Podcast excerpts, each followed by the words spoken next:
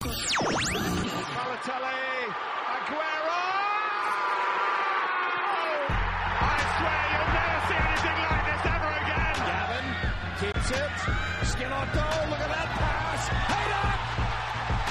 Goal. Columbus. There are things on here for the USA. Can they do it here? Cross and Dempsey's denied again. And Donovan has scored. Can you believe this? Go, go, USA! This is the beautiful game, Oh, it's incredible! described by two uglies. Stupendous! Welcome to Bone and Beam United. This is a thing of genius. Welcome in. Happy Soccer Podcast Day. I'm Bone. And I'm Beam. And hey, two weeks in a row. I don't know if this is like a no hitter in baseball where we shouldn't talk about the fact that we're doing two podcasts back to back, but Hey, look at us. Who would have at us. thought? Not me. our special guest on the podcast is Paul Rudd and uh, Hot Sauce. Is that what that's from? From the uh, hot ones, yes. the hot ones. Yeah, I know, but I'm saying he's it's the hot sauce eating Yes. YouTube channel. All right. Coming up on the show, I'm not a youth like you, Beamer, so I don't know all the all the cool kids stuff. Coming up, we'll talk about uh, Arsenal giving the dreaded vote of confidence to Unai Emery. So we'll talk about that. We'll speak about a former Arsenal legend making his way back to Major League Soccer. Another legend, at least in his own mind and around the world, leaves MLS and much more to get into, including a first for us on this show, a new segment, mailbag segment, Yes. or I'm going to call it bone and beam bag. How about that? That's pretty good. Yeah. Tweet bag, The Twitter tweet- bag. I like tweet bag. Anything with bag in it, really. Yeah, I agree. Bag's a good word. Yeah. I enjoy bag. It's the opposite of moist. I don't enjoy that word. Don't enjoy the word moist? No, moist is not good for me. But bag, You I know really what word like I it. don't enjoy? What's that? Seepage. Seepage. It's a bad word for What me. What about seep or seeping? No, I don't like those either. Any- seepage is Seepage is the worst. Seepage is the word for Okay. me. Where every time I hear it, I'm like, oh yuck, that's nasty. Yes. Well, the way you feel about seepage is how I felt about Major League Soccer's MLS Cup. Watched that this weekend. I don't know if you got to check into that. It, here's the problem for most I was one of the I was one of the fifty percent of the downgrade from last year in ratings Yeah, for yeah. MLS Cup. Well, and go figure. It was on NFL Sunday. A lot of fans, and I don't think this makes you a bad soccer fan if you happen to like other things than soccer. I wish we could all just like. I'm sure for a lot. I wish I had an. I wish I had a way to clone myself to like have my NFL self over here, my Major League Soccer and Premier League and La Liga Self. You yeah. almost need one of those for each league Sure. of soccer, and then all the other sports too. But you're right. Divided attention kind of made this tough. I was a Ohio State basketball last Sunday, so I wasn't even True that. in NFLing. That's I was, right. I was Buckeye hooping. You had uh, UMass Lowell. That's right. Ugh. UMass Lowell Lowell. was doing the pregame show and then stayed and watched the game and did the postgame. See? So that's what I was paying most of my attention to. Yeah. Well, there you go. Um, I did watch this game, and congrats to Seattle on winning Major League Soccer, uh, winning the league. I don't know why I keep saying Major League Soccer MLS Cup. It's MLS Cup. Uh, but Yeah, that's, come on, Bone. Don't be stupid. Uh, and I would like to see no more Seattle winning, if that's okay. But I did have to root for Seattle over Toronto because I can't stand to watch Toronto win. I don't know why. I don't really like Seattle to win either. But how about this for Seattle? They've made the playoffs for 11 straight years. Woo! That's the longest active streak in MLS. Whoa. I mean, you like you might initially think, well, okay, probably everyone's doing it. No, they're the only ones. Eleven straight years. do you have Pretty the, great. the second longest on the list? I don't. I should have looked it up. that would be the Columbus Crew this year, moving No. forward for the next 15 years. If They're going to break that record. Right. 15, 15 straight MLS playoff appearances Hmm. from here on out for the Columbus Crew. You know, if I had to guess the longest streak, I'd have to go back and think about who's had a really like who has had the most like awful years. That's a good question. Could it You be what? Toronto, you think? No, because Toronto just had a like a terrible year a couple years a couple like 2 years ago, right? Or last year? They're awful. They were awful not long ago. They suck. Yeah, they sucked. The Maple right. Leafs suck, the Raptors suck, and their soccer team really Yeah. sucks. Maybe it wasn't two years ago. Whatever. It's it, within. Yes. I'm sorry for throwing years. you under the bus. Like Screw that. this. Oh no, no, no. You're okay. It's okay. Totally. Um, I I was trying to think of who else it might be. Like the Red Bulls, I want to say have made the playoffs a lot. I could see that they never win anything, but Sure. they get to the playoffs all the time. So maybe they've got a pretty long streak. I don't know. Uh, but Brian Schmetzer, their coach, he's a Seattle native. Didn't know that, but that's cool. Nice for them. I kind of like how all the Major League Soccer teams are starting to try to go that way. Of like the crew now have Sure. Tim, Timmy B, Tim Bezbatchenko. is- Presbez, as we like to call him here Yeah. on this podcast. He's obviously Columbus native, and Caleb Porter you know, has a lot of ties to the region of coaching Yeah. in Ohio. Uh, and then, of course, they just brought in Darlington Nagbe, who is uh, was a resident of Lakewood, Ohio, before going to Akron, and then you know going on to have a great career. Uh, but there are now six teams in MLS who have won multiple MLS Cups. Did you look at this ahead of time? Me? Yes. No. Okay. Can you guess any of the teams who have now won multiple MLS Cups? Multiple MLS Cup champions. Well, Seattle is one of them because you just named them. There you go. Uh, and then I'm going to say the Chicago Fire. Only won once. Only They one won time. '98. Okay, well, It's bad. How about LA Galaxy is LA one for Galaxy sure. is one for sure. You that's got gonna be. one. That's I know good. that's going to be one. That's I'm going to say the Houston Dynamo. Bone. You are right on that. All right, That's good. And then that's probably where I'm going to end. The crew. which- The crew only have the one. We only have the one. Do you know which team Houston used to be back in the day? Dallas FC. No. Okay, sorry. Dallas is still a team. I Well, this don't- team, you know, I don't know, fair. man. That's not fair because this team is also still a team, but this is one of those Browns Ravens situations. San Jose. Chivas. No, San Jose is here now, and they were gone for a while. But the old San Jose, which they've retained the rights to, the Quakes, that San Jose team won a couple titles, and then they left and became Houston, and then they've won multiple titles. So I don't know if you count those all for Houston. I don't think so. I think that goes to San Jose. Anyway, Kansas City, the other one, and DC United. All right, there you go. DC United is like the Michigan of MLS, where they won all their titles back in the formative days when no one was wearing face masks, and now they still count them, and they do count Pre like, World War II. right? The, what's sad though is that that is like post Eddie George era Sure. of like actual life, but in MLS terms, it feels like it might as well have been before you know the 1800s, Right. when that was. But yes, they won a bunch of titles back in the 90s, so there you go. Um, I did pretty well on that. I did better than I better than I expected. You did. You did really well. Columbus in 2020. I'm going to say. Do let me ask this question. Okay. We always want Columbus to win an MLS Cup. Yes. However, hosting MLS Cup is part of the gig now, Mhm. like they did in 2015, and then sadly, we'll just leave it there. Illegal back pass and a ball that was out of bounds. I'm still not bitter about it. No, no, no one is. No one is. Mm-mm. Um, would it be better for the crew to win MLS Cup in 2020, or now it's the last year of Mapfre Stadium, or you have the new stadium opening theoretically in summer of 2021. Fingers crossed.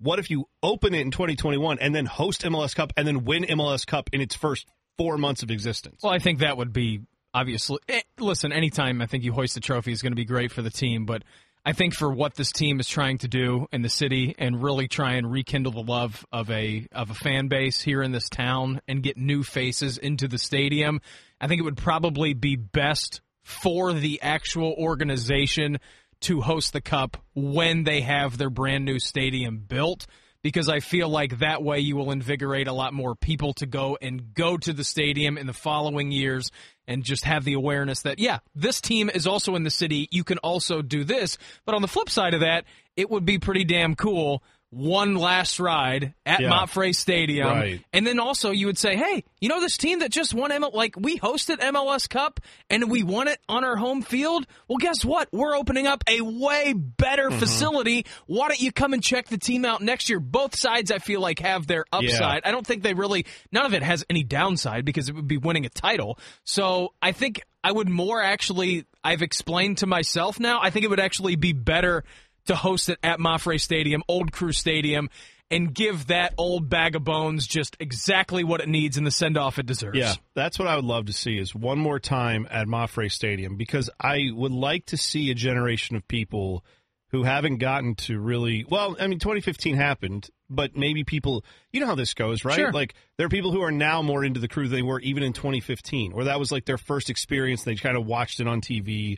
Save the crew brought people in. Mm-hmm. I think I think one more time at Mapfre Stadium would be epic. And then you go back to back. That's how I'm drawing it up. You go Of back to course, back and you get it again in the Once new we stadium. sign Pulisic and Messi, we'll be all good. Yeah, actually coming up in the uh, bean bag, the bone and bean bag. I I can't, can't even take you. I can't even take you seriously when you I say can't that. say though. It's so fun.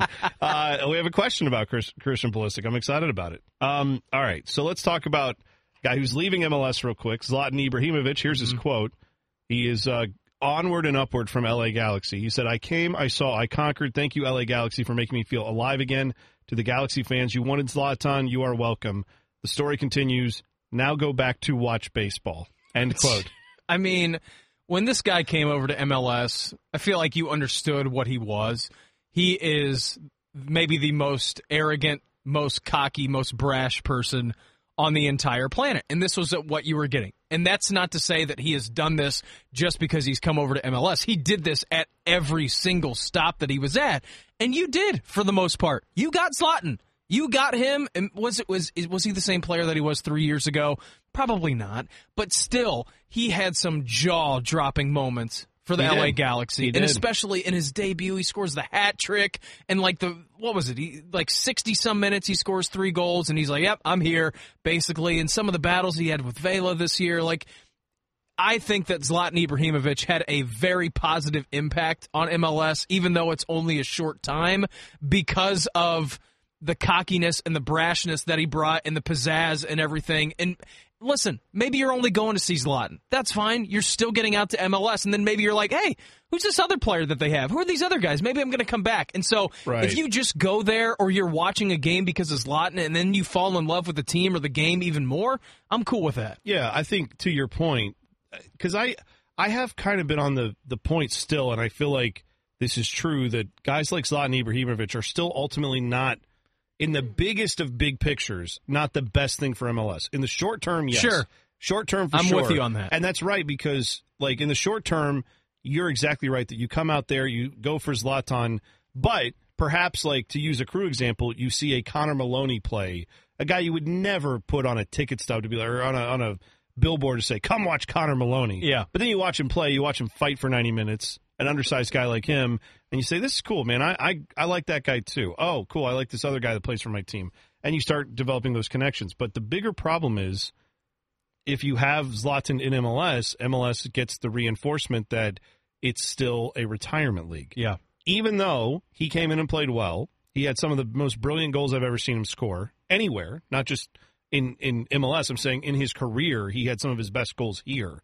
But also, just it's that idea that you are saying, yeah, we get them after Europe's done with them. Sure. Never We mind get the them. fact- While, we get them while they're washed up. Never mind, he's going back to AC Milan potentially. That's the big. That's where he wants to go, and they seem to be open to bringing him in, not nearly for the fees he would have, you know, attained previously. Sure. And he says he wants to be a featured part of the club, and they seem to be okay with that. So we'll see. I mean, I I I still feel like it's ultimately bad, but the paradox is, like, I would kill to have a guy like that on my team. Of course, you I mean, would. I would love to have him on my team. And I, I mean, we had Guillermo on this team, and I can't fathom having like a guy like Zlatan. Which, much as I love Guillermo, Zlatan is even more talent. What, what was his final goal tally in MLS? 50, 50 plus goals. I know that he scored somewhere around there. Yeah, he Never he scored 29, 29 this year, and then maybe 30 the year before. So maybe even close to 60 goals. I don't think he ever won. He didn't win the Golden Boot either No. the years. Um, but yeah, he had to be up there and, and scored a lot of goals. He was a lot of fun. Sold a lot of tickets. And listen- a lot of jerseys. the way that he plays, he's not going to have to be tracking back on defense. You know that. Like he No. is he for the most part is only going to come across the midfield line to get onside when a team is attacking. And that's it, and that's all he's going to do and he's going to run 50 yards and it's going to be great, but he is going to stand there in the middle of the field and he's not going to try to supply anything. He is going to be your epitome of a target man. And that's exactly what he's going to do and that's what he's going to bring. He will not try to track down anybody. He will not try to get on the end of passes if they're they look like they're over his head. Nothing like that. If they're not near him, he's not going to try No. to get on it. But you knew that coming in because in his last two years at Manchester United, that's who he was too. And so it's like it's not that he had this giant dip off from when he was playing with Manchester United. Right. He got hurt. He probably lost a half a step. They're like, hey, you know, maybe MLS will be good for you. And I think I think his tenure was pretty damn good for what we perceived him to be at the time of moving to MLS. It is crazy though because like the David Beckham thing when he came over. I mean, I went to crew games. I was already attending crew games when he came in, and then I got to see the the way it would go from like however many thousand people would be there for a normal game, Yeah. and then instant sellout Sold when out, David yeah. Beckham was coming in, and half the shirts there were Galaxy shirts, which was annoying as hell. But then, like this year, Zlatan came here. I took the girls to watch it. I actually taught them like we boo this guy here with the ponytail. Yeah. It's you know the biggest guy out there. We're gonna boo him, and they did. They love every time we touched the ball. We were booing. It was fun, but I mean, still, like it was interesting that it was not a sellout. It was not nearly the fanfare, and certainly you can argue not the cultural phenomenon because Beckham was just on a different level. Yeah. But as far as the player goes, I mean, a much better player than David Beckham at this point in his career. Absolutely. And in his entirety of his career. And yet, I think we can acknowledge that Zlatan does not always sell the tickets quite the same way that it used to be. And these, these players do not sell tickets the same way they used to for whatever reason. Uh, speaking of those types of players, Thierry Henry was one of them who came to MLS later in his career. He has now been named the head coach, the manager for Montreal.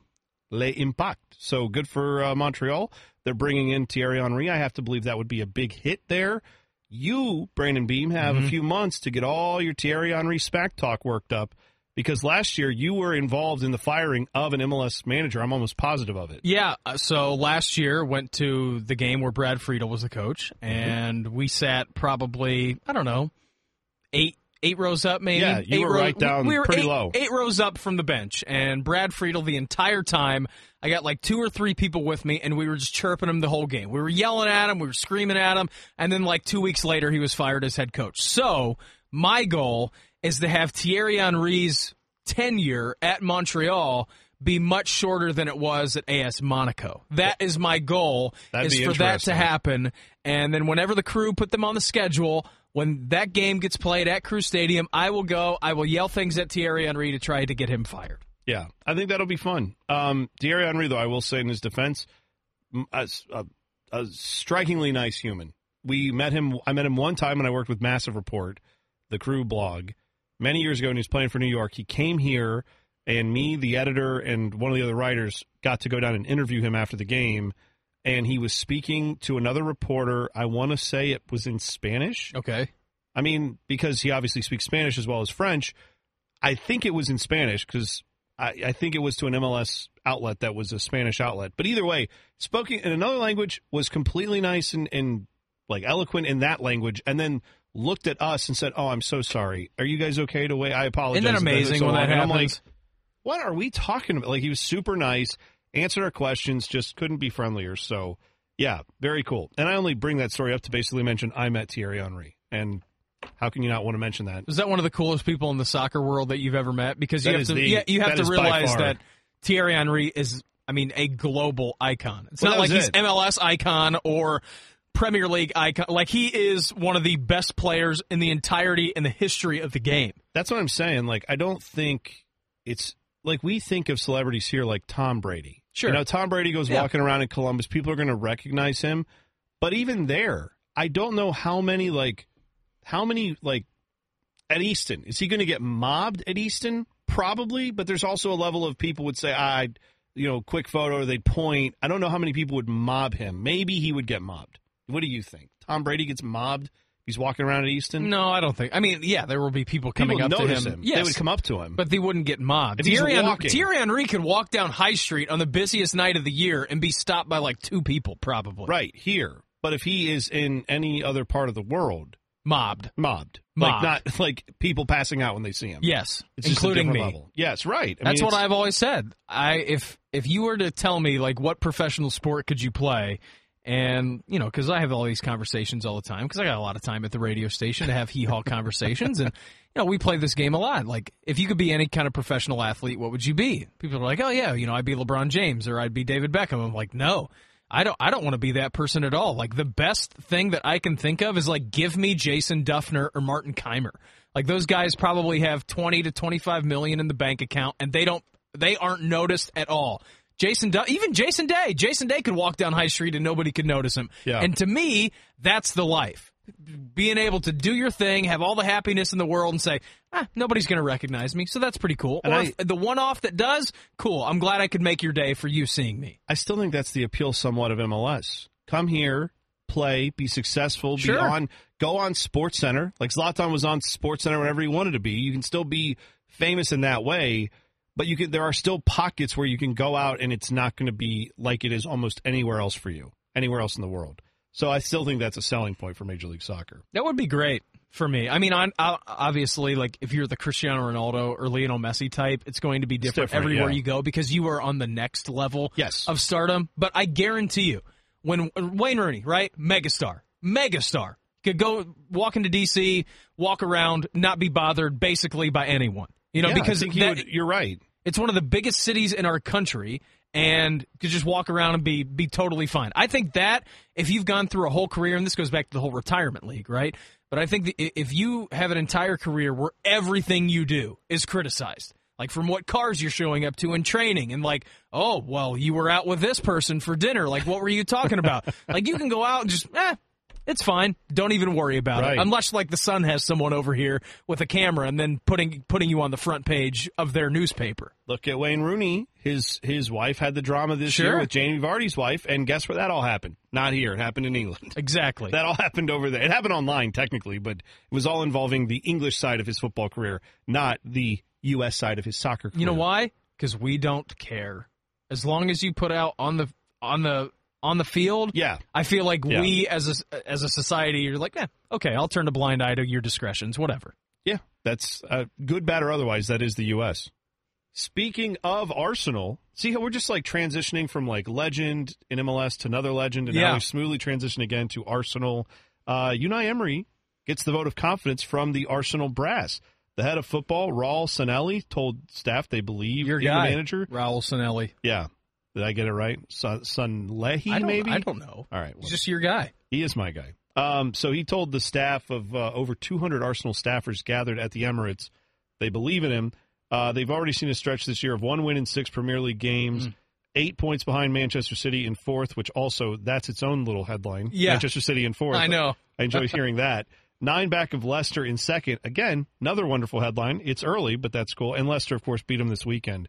Uh, so your thoughts on uh, Unai Emery? Yeah, so anytime you replace a legend, it's going to be tough, I feel like, right? Because I know that Arsene Wenger, and listen, I, I think that Arsenal fans rightfully had the claim to say, listen, we need Arsene Wenger to, to go out because we are Arsenal and we should be better than what we are. And listen, anytime that you go through this where you are going to be replacing a legendary manager with someone else, you kind of go into this uncharted waters where your team hasn't been in many, many years. Listen, I, I like Manchester United, all right? So I've been through this about six times since Sir Alex Ferguson has left. And so you have to understand when you get to a point like Unai Emery and they're sitting in fifth place right now, they are basically bucket full of points behind Manchester City in fourth, where that's where the joke used to be about Arsene Wenger. It's like, ah, just get fourth place and you're all good and go to Champions League and crash and burn in the round of 16 and then we'll just do it all again next year. like, you have to understand that when you're replacing a guy like that, it comes with a lot of pressure and you don't have nearly the amount of time to to to do what he's doing. And so if you need to buy players or something like that, like you're on the clock now. Like as soon as your foot hits the stadium and you're there for your first day, you are already kind of on the shot clock about what fans perceive of you and everything like that. And then you had the whole thing with Kolasinac earlier and the captain's armband and like, you know, Granit Xhaka and like all this all this stuff. Like yeah, the people with Kolasinac and Özil like attacking them and not playing him and yeah, it's just been kind of a nightmare little run here for Arsenal. And so that's what I'm saying. I, I understand the board of directors giving their fans something to say, like, hey, we aren't going to fire him. Please stop saying that to us because we do believe in his tactics. And, you know, I know we're going through a little bit of a rough patch right now, but it's kind of starting to work itself out. And I'm sure, you know, they have the talent on that team. I think they'll be fine. I don't know if they'll end up top four, but, you know, it's a better story that they're not right now with Sheffield United right there too and Leicester and like every everybody who's who's in contention in the Premier League. But I think we've gotten down such a far path and especially I know you and I were talking about this before we did the podcast that you know like Manchester United and Arsenal were really the last two to hold out on their living legends and their coaches. And so when you have two guys like that, you have set a precedent for your club that we are going to stick with a manager through and through. Like this is going to be the way that we do this, and we're not going to be like Leicester. And after we win the title, we're not going to fire someone. We're, not going to do that. We're not going to uh, Claudio Ranieri you. And so all these other teams in the Premier League have adopted that method. Like, hey, You lose six games in a row, you're out. You're done. And I feel like that is for the majority is really the world of European soccer, where hey, if you don't get it done right away, you're gone. And so Arsenal, I feel like Unai Emery maybe hasn't gotten the best out of his team yet. I feel like he is a great manager, but I mean, who am I to say? But I think it's probably good for him. It's good for the players. It's good for the fan base to know, at least until the end of the year, this guy is not going to be under fire. Yeah, I think so too. And it's very interesting because, yeah, like you said, Manchester United and Arsenal are the last two, I think, that have had their manager be someone that, you know, was there forever. Yeah. And now everyone else has kind of jumped into the fray. For many years in the Premier League, it's been if you can't get it done in 18 months, if you can't get it done in eight months, if you can't get it done in eight weeks, sometimes you're not the guy. And they are now dealing with that. And it's interesting to watch Arsenal because Manchester United even has already crossed that. They've- Oh, you- they fired yeah, multiple they've- managers. they've jumped into the pool. They've, they're they're in. They get it. They're not going back to the old way. I think Arsenal is still technically in the position where, because if you're going to give someone a chance to be Arsene Wenger, well, don't you have to let them work like you let Arsene Wenger work? Sure. Like if you're going to have the next guy be there for 18, 20 years, whatever, doesn't he deserve a few years to kind of get it going? And you're right. You're now in this era where the, the clock is ticking the moment you sign your name to the document. There's just so much more money involved now, Yeah. where you can't have results like but everybody having. would love to have a 20 year head coach who's able to win you championships, a, a, a guy who can, you know, in Manchester United's case, get knighted because he's, you know, so talented at what he does.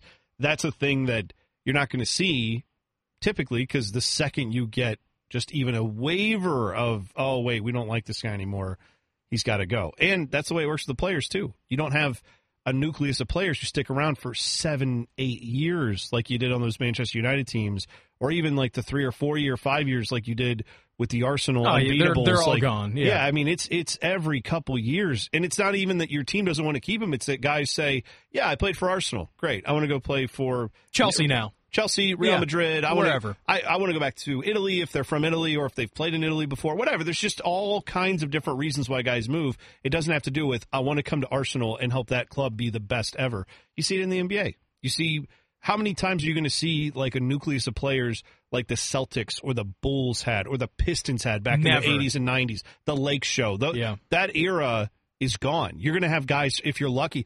The Warriors got five years out of their nucleus, Mm-hmm. and if you count the Durant years, they got like two and a half. Right. Before Kevin Durant and Draymond Green are in the locker room, and Draymond Green is calling him a bitch, like in the locker room. Yeah. That took two years for that to happen. That's not happening any. That's that's the league you're in now, and that's what everybody has to deal with in the world of sports, not just in soccer. So basically, with Air Brass coming out and saying that he's going to be our man until the end of the year, he will be fired before be- Christmas. of course. Like, he he'll be he'll Yeah, be gone. He's gone. Of course. Dreaded vote of confidence never works out. no. Um, I'm going to give you some time here for Marcus Rashford because we were talking about how he, for you, is just one of the most maddening players in the world. Yeah, so I think this is a double edged sword here because if you watch him play, the way that he moves is really unbelievable. You know, he moves the way that Kylian Mbappe moves, where when he has the ball at his feet, you're like, oh my God, this guy is one of the best players in the world. And, you know, the free kick goal that he scored a couple of weeks ago, you know, had it has hints of Cristiano Ronaldo in it, and he's got hints of hints of Wayne Rooney in him. And there's just something about his game where you look and you say, if you continue at this level, he is going to be one of the best players in the world for a long, long time. I think he's only 21 years old, obviously still growing and still learning the game and fitting into the system that Ole Gunnar Solskjaer is trying to bring. But he is one of the most maddening players in the world to me because it's a thing now for Marcus Rashford because he will score a, an 11 out of 10 difficulty goal where he has no business making the shot and he does something ridiculous. He makes a crazy run and he puts the ball into the back of the net. You're like, oh my God, do that. But then on the other hand, he also doesn't seem like he can make anything when he's right in front of goal. Like if he's one on one with the goalkeeper or if he has a wide open net, it doesn't seem that he can put anything he can't put him in. And so that's becoming a thing I feel like with Marcus Rashford where you know you're starting you're not even starting. You are relying on him for a bulk of your goals for Manchester United.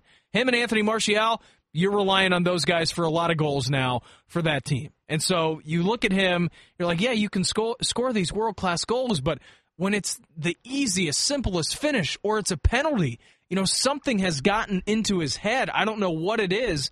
The fact that he can't finish when he's right in front of the goal mouth. And on one hand, he's one of the most brilliant players I've watched in a long time. You know, coming up out of the youth system, you have something to cheer for, and he's great. He's going to be the face of England soccer and the face of Manchester United, I hope, for a long, long time. But then on the other hand, you have this guy who's like, I, I can't I can't finish inside of the 18. Like I just I can't do it when it's a one on one against the goalkeeper, and it's so frustrating.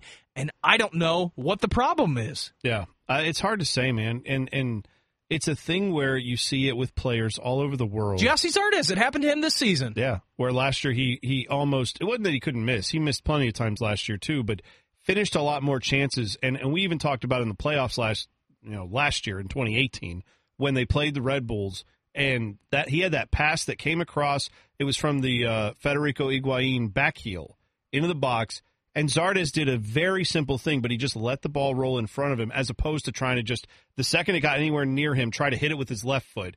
He let it roll right across him, takes that extra step, lets it roll to his right foot, blasts it home, and it was just a timing thing that allowed him to have that extra. It's like a stutter step, Yeah. more or less. Like you know, it just threw the timing off the goalie. It was a and he hit it well that calmness and that patience in front of the goal looked like completely non-existent this year. Up until I think like the FC Cincy game, where suddenly it just Dan Clicked. broke open and he Yep. looked good again against a very terrible defense. It should be noted, but you're right. Like he, you see guys, and obviously the goals he scored, it doesn't really compare to some of the brilliance you've seen from Rashford. I mean, that guy is just on a ridiculous level in his moment. But then the fact that you have trouble with penalty kicks, the fact you have trouble with some of the simple stuff, it's it's ridiculous. It's hard because you know the skills there. You Of know cour- the of- talent's yeah, there. of course it is. and it's it's. uh I can't.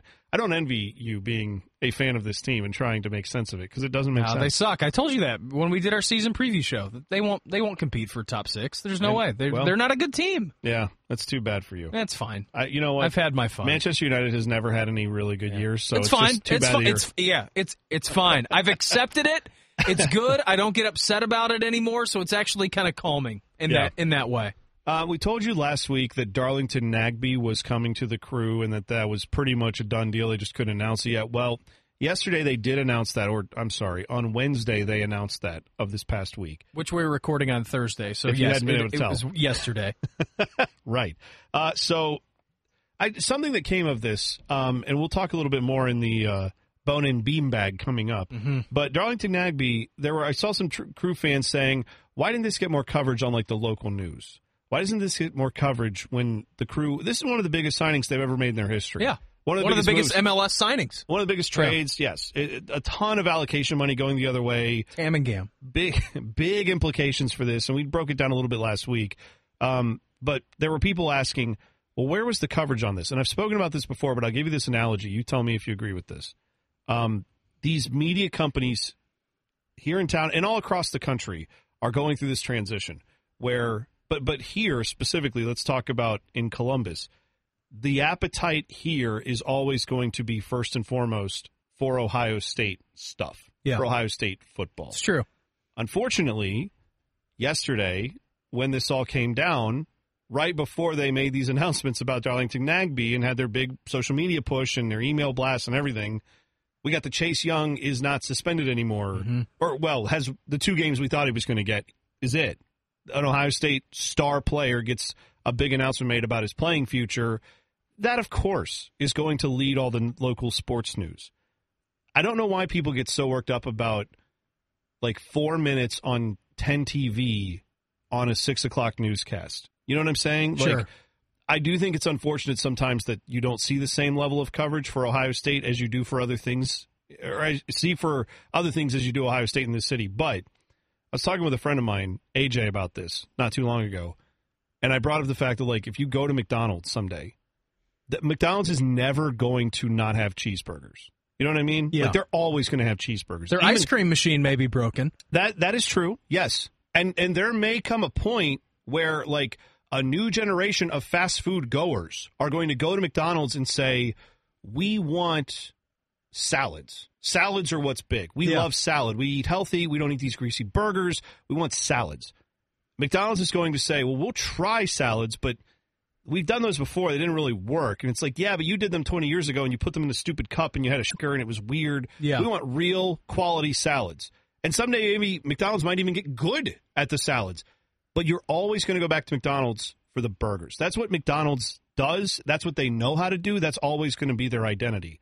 A lot of these media companies, the people who work there, they're like, well, we make burger. That's the Buckeyes are the burger. Like Yeah. that's the thing that they are. They know if they keep pumping those out, they're going to have people come in. So it takes a risk to say, hey, McDonald's, now we do salads. 50% of our menu is salads. That's going to take some time for them to get to that point. And that's what you're seeing here is there are younger people working in the media who do pay attention to soccer. There are generations of people coming up who do want to know more about soccer, about hockey, about whatever other coverage you want. And I think these organizations do a decent job at trying, but you're never going to have it until you have people like me and Beam who watch soccer and love this game and we care about it. I can tell you why Darlington Nagbe is going to be an improvement over Artur. Sure. How many other people in the media in this city? I'm not trying to puff out our chest. I'm talking reality here. How many people in the local media are going to be able to say, "Oh yeah, uh, who's a better number eight, Artur or Darlington Nagbe?"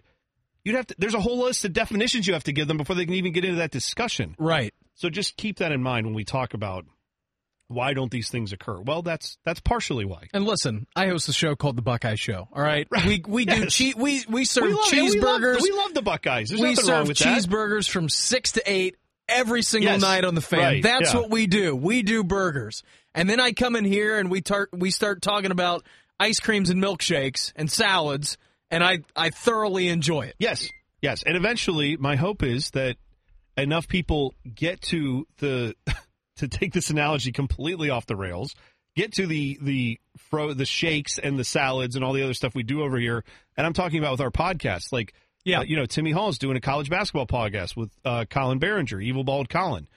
If enough people go to that and you get thousands upon thousands to listen to that podcast every week, well, that's going to become its own thing. And then maybe they can do that twice a week or three times a week or every day. And maybe that becomes a thing that's actually more a part of our programming. Same with this show, same with anything. The more audience we generate, the more they're going to want us to do it. So the simple answer, I hate to say it, is if you want more coverage of the thing you like, show up and, and do as much as you can to support it. And I know the diehards do. It's the thing of converting everybody else who isn't a diehard Sure. into a fan. All right. Uh, bone and beanbag, and then we got to get out of here. Mike Cornell tweeted in, said, Why is Spurs trash can emoji? That's his tweet. I think that they're trash can emoji because I think that you've you've reached the line of you've you've reached the end of the line of Mauricio Pochettino. I think that you've milked everything out of him that you possibly can, and I think that two summers ago when you didn't have any signings is now coming to, to bite you in the butt. You didn't you didn't get your team better two years ago. You tried to make a couple of splash splash signings this year, and with a team with Christian Eriksen and Harry Kane and Heung-min Son, like you should be doing well, but for some reason they're not. I don't know. They seem to me like a train wreck. They're sitting in 14th in the Premier League right now. I don't think there's any solid answer to why they're underperforming so much, but it really is maddening watching them because you're like, they're one of the most talented teams in the world. They were just in a Champions League final, and yet they're in 14th in the Premier League now. I just saw a stat that I found to be staggering. Pochettino has rolled out 94 times straight a roster that does not have the same 11. Like, or at least the same same 11 Sure. guys in the same spots. Maybe it's been the same guys, but he's moved positionally. They have not. He is not in 94 straight matches. He has had a different tweak to his starting 11. Not once have they done the same thing twice, which I just find to be crazy. hey, And- and I- stick to burgers, By the way- stick to what works. by the way, though, if you win Champions League, people go, "That's the way you got to do it now." Sure. If you, but you didn't. You throw your reliever in in the first inning, and then you throw your starter out there for inning number three. Oh my Yeah. God, we're changing the game. Yeah. Uh, Tyler Sage asked, "Who is the worst team to cheer for, and why is it Arsenal?" Uh, he then said, "For real, can I get a recommendation on a non-top six team to start cheering for? Because I can't be an Arsenal fan anymore." Tottenham. Yeah, well, I was actually I was going to go the other way with that and say Sheffield United is not a top six team technically, not normally. Sure. they are now, but that's not a team you would call a top six team. Go root for them for this year. I'm going to tell you right now that you need to cheer for the Shrimpers because I'm tell- they're going to go down this year. Oh. They're going to be relegated back down to League Two, but that will make them making the Premier League in 2031 that much better. By the way, uh, so that's a that's a third division team, the Shrimpers. yes, Southend United catch Uh, the fever. Of course, my Sunderland United are in the third division, Mm-hmm. and uh, Peterborough United, aka the Posh, Mm-hmm. that is uh, Brother Bones' team, and he is like adamant. He's starting up like a a, a fan group here. Good. Like, he is trying to get a watch party together if he can find somewhere to get the game on TV. So there's going to be a lot of third division English English soccer talk. If we're About to be careful. fourth division next year with me. Sorry, buddy. That's I don't know okay. tell you. That's fine. It's all right. Uh, and then finally, Cody tweeted in and said, "Is Christian Pulisic already the best American to ever play in the Premier League because he scored yet again another goal this past weekend? Also, what are the chances of a Bone and Beam United Premier League watch party for some early morning stouts and soccer? More on that in a second. Christian Pulisic, I still think Clint Dempsey trumps him now, I do too. but now. that's because of the fact that we've seen Clint Dempsey have the career trajectory wise, Pulisic is on his way to far surpassing what uh, Clint Dempsey did. I think you can you can look at Christian Pulisic right now and say in two years' time he will be the best American to ever play in Europe. I I, tr- I truly believe that, and I think it's awesome that this has become a self filling self fulfilling prophecy. Right. Because you tab this kid as the the Wunder kid, right? Hmm. And Well, the I'm- Wonder I'm Kid. the only all, one. All, yes. No one else no, no. he was I'm gonna be saying good. I'm saying every. We all said this, and so the fact he's actually out there doing it now, and we saw him do it with Dortmund, and now he's over at Chelsea in the Premier League doing it, and he's not doing it. And this is no knock, no knock on Fulham, but he's not doing it there. He's doing it at Chelsea, which is one of the top 15 biggest clubs in the entire world. It takes it to Yeah. a whole different level. It's a different level of pressure. It's a different level of just the scrutiny. He's already been through some trials there with not getting to play for a few matches, and he's come out of that, and now he looks 10 times better Yeah. than he did at the start of the year. So, yeah, we, we got a lot going on there with Pulisic. I do think that he could get double digit goals is not off the table. I know I said 15 early to, you know, before the season started, and I still will stick by that, but realistically, even not joking or anything, 10 goals is sure. It's it's it's in and it's for in him to get that Yeah. in his first year in the Premier League with Chelsea, with a club as big as Chelsea, Yeah. like that's going to be in the fight they're in, yeah, that'll be epic if he can do it. Um, as far as the other part of that, what are the chances of getting a Bone and Beam United Premier League watch party for some early morning stouts and soccer? Not opposed. I think what we should do, Beam, because we're just spitballing this live on the air. yeah. I think what we should do is find a bar that we like that maybe doesn't already have. Because I hate to horn in on, like, oh, here's all these other fans who don't even really maybe care who we are. Sure. They're here to watch their team. Maybe we just set it up for all the like, all the all of us that are kind of like, well, you're you're a depressed Manchester United fan. Mhm. I'm a fan of a team in the third division. You know, we had uh, Tyler saying, "Who's the worst? You know, why is Arsenal the worst team to root for?" And maybe can I pick another team? Mike saying, "I why is like I want all the depressed Premier League fans, all the sad Premier League fans. I don't want to see someone who's just bubbly and happy. Like Liverpool fans right now, we don't want to hear Stick from to you. McClellan's and it. local cantina. get You it. got your place. You got your place. You you, and you deserve it, and you should be happy. But you want to be with happy people. Right. The rest of us are all miserable, either because we don't have a team or the teams we do root for suck. Maybe we need to get that group going and have a have a bar where we go and watch games where it's just like the, it's the cynics club. The cynics of soccer. We just sit down and we watch, and we're all miserable. We, We need yell at to- our teams. We need to talk to our guys at Land Grant about making totally a, making up. a, making us our own Land beer. Grant is the place I thought of initially. going at eight o'clock in the morning on Yep. Saturday or Open up Sunday. Cynics Club Stout. Yes. It's going to be perfect. I love it. All right, we'll we'll talk to our guys over there. We'll see if we can work out. Maybe sometime early next year. Yes. like winter, like early, like January, February is what I think would be a good time. I do too. That would be great. that's where I feel like stouts and cynics and soccer can all get together. Just in time for Manchester United to be top two in the Premier League after that. hey, You man, watch. if it happens. I will I will allow it for you to be happy. See, this No- is I leave myself up for so much failure because I have hope, and I just told you I'm fine with it, and I've accepted it, and I'm just stupid. as a Browns fan, I don't know anything about. that. No, I don't know anything about that at all. All right, uh, next week we're going to talk to hopefully MLS Humanitarian of the Year, Matt Lampson. Join us on the program. uh, and more interviews to follow soon thereafter. Thanks for listening to Bone and Beam United. We'll see you next week. You've been listening to Bone and Beam United.